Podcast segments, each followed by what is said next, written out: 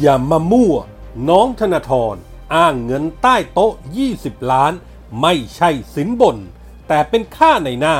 ทั้งที่ศาลชี้ชัด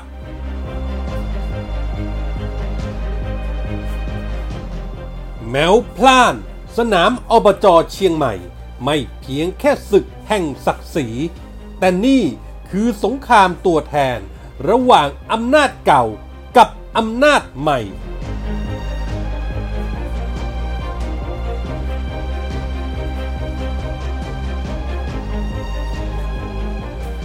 สวัสดีครับ ขอต้อนรับทุกท่านเข้าสู่ MGR Podcast ครับ ผมเกษตรชนะเสรีชัยรับหน้าที่ดำเนินรายการครับ วันนี้ผมมีคอลัมน์ข่าวปนคนคนปนข่าวประจำวันพฤหัสบดีที่ 17 ธันวาคม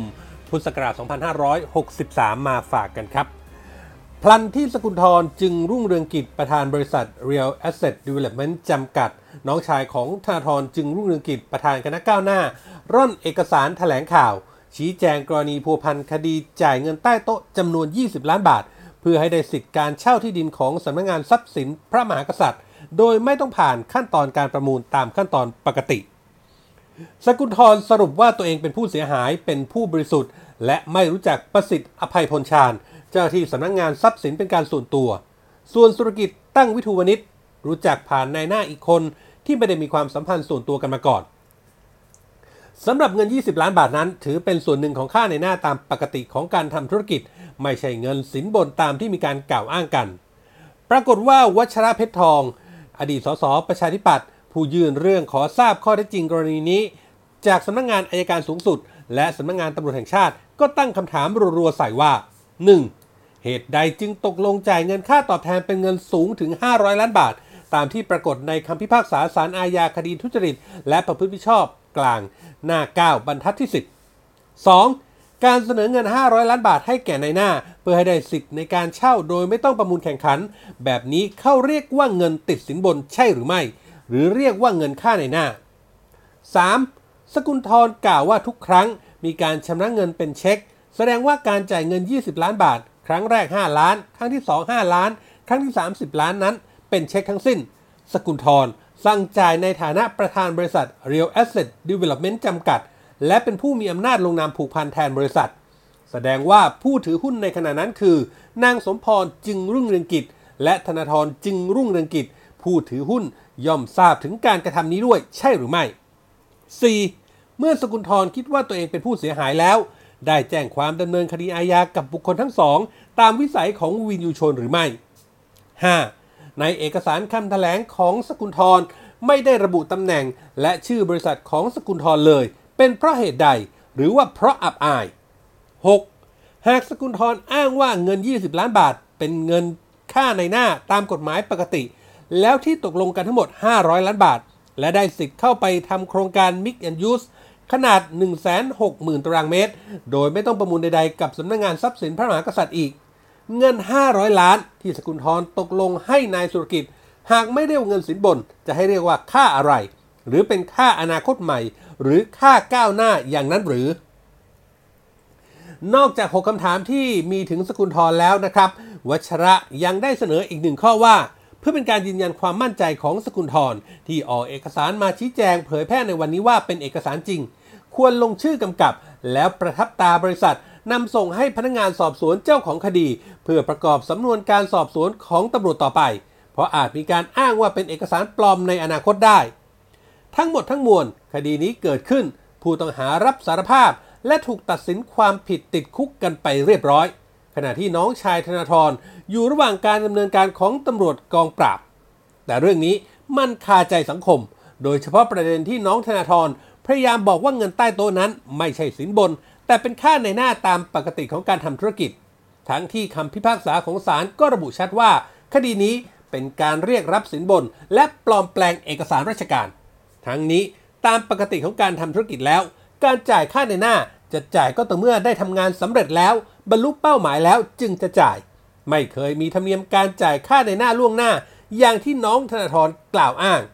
อีกทั้งหน่วยงานของรัฐ อย่างสำนักงงานทรัพย์สินที่ผ่านมาก็ใช้วิธีการเปิดประมูลมาตลอด ไม่เคยต้องมีในหน้า และหน่วยงานราชการไหน มีในหน้าวิ่งเต้นโดยสุจริต ดังนั้นอย่ามามั่วครับ คุณสกุลทร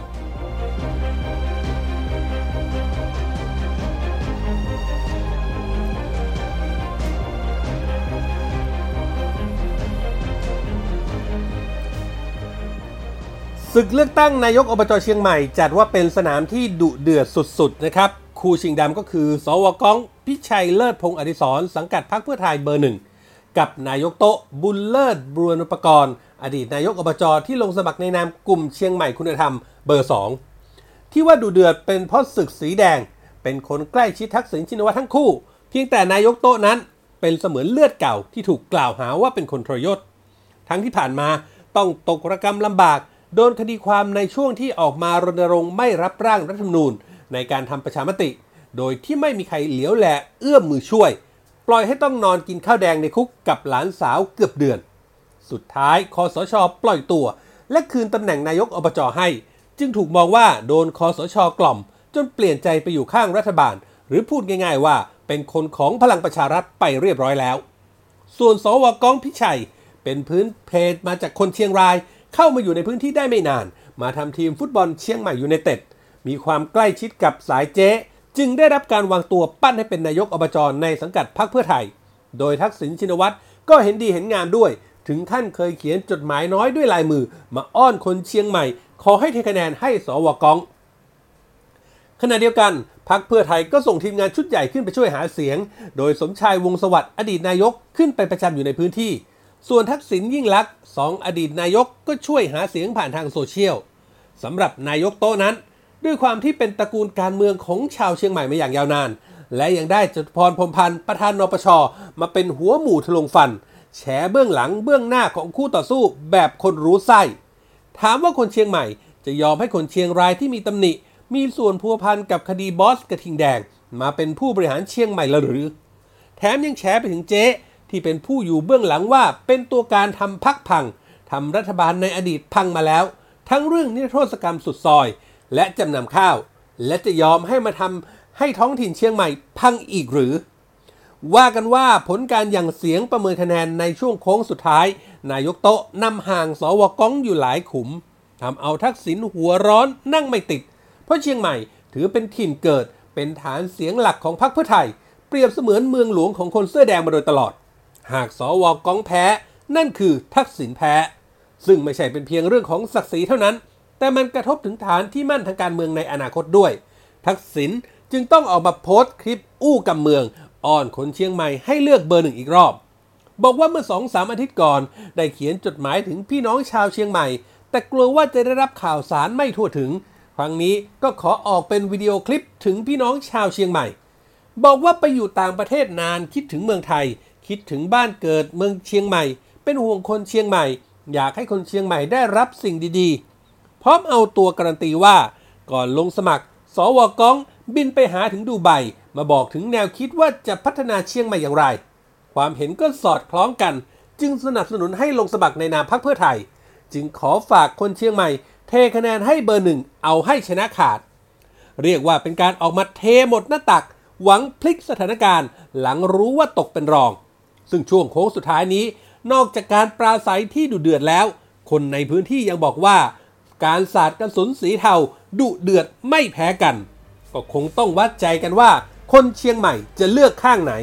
ระหว่างคนใหม่ของฝ่ายอำนาจเก่า กับคนเก่าของฝ่ายอำนาจใหม่ 20 ธันวาคมนี้รู้กันครับ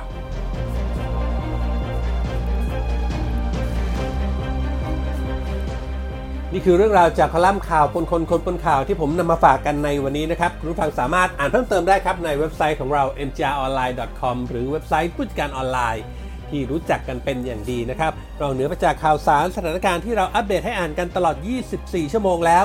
ยังมีคลิปข่าวที่น่าสนใจในอีกทุกหมวดข่าวให้ได้เลือกรับชมกันด้วยครับ และหากคุณผู้ฟังคุณผู้ชมมีข้อแนะนำติชมประการใดทิ้งคอมเมนต์ไว้ได้ในท้ายข่าว หรือถ้ามีโดยตรงถึงพอดแคสต์ก็เสิร์ชหา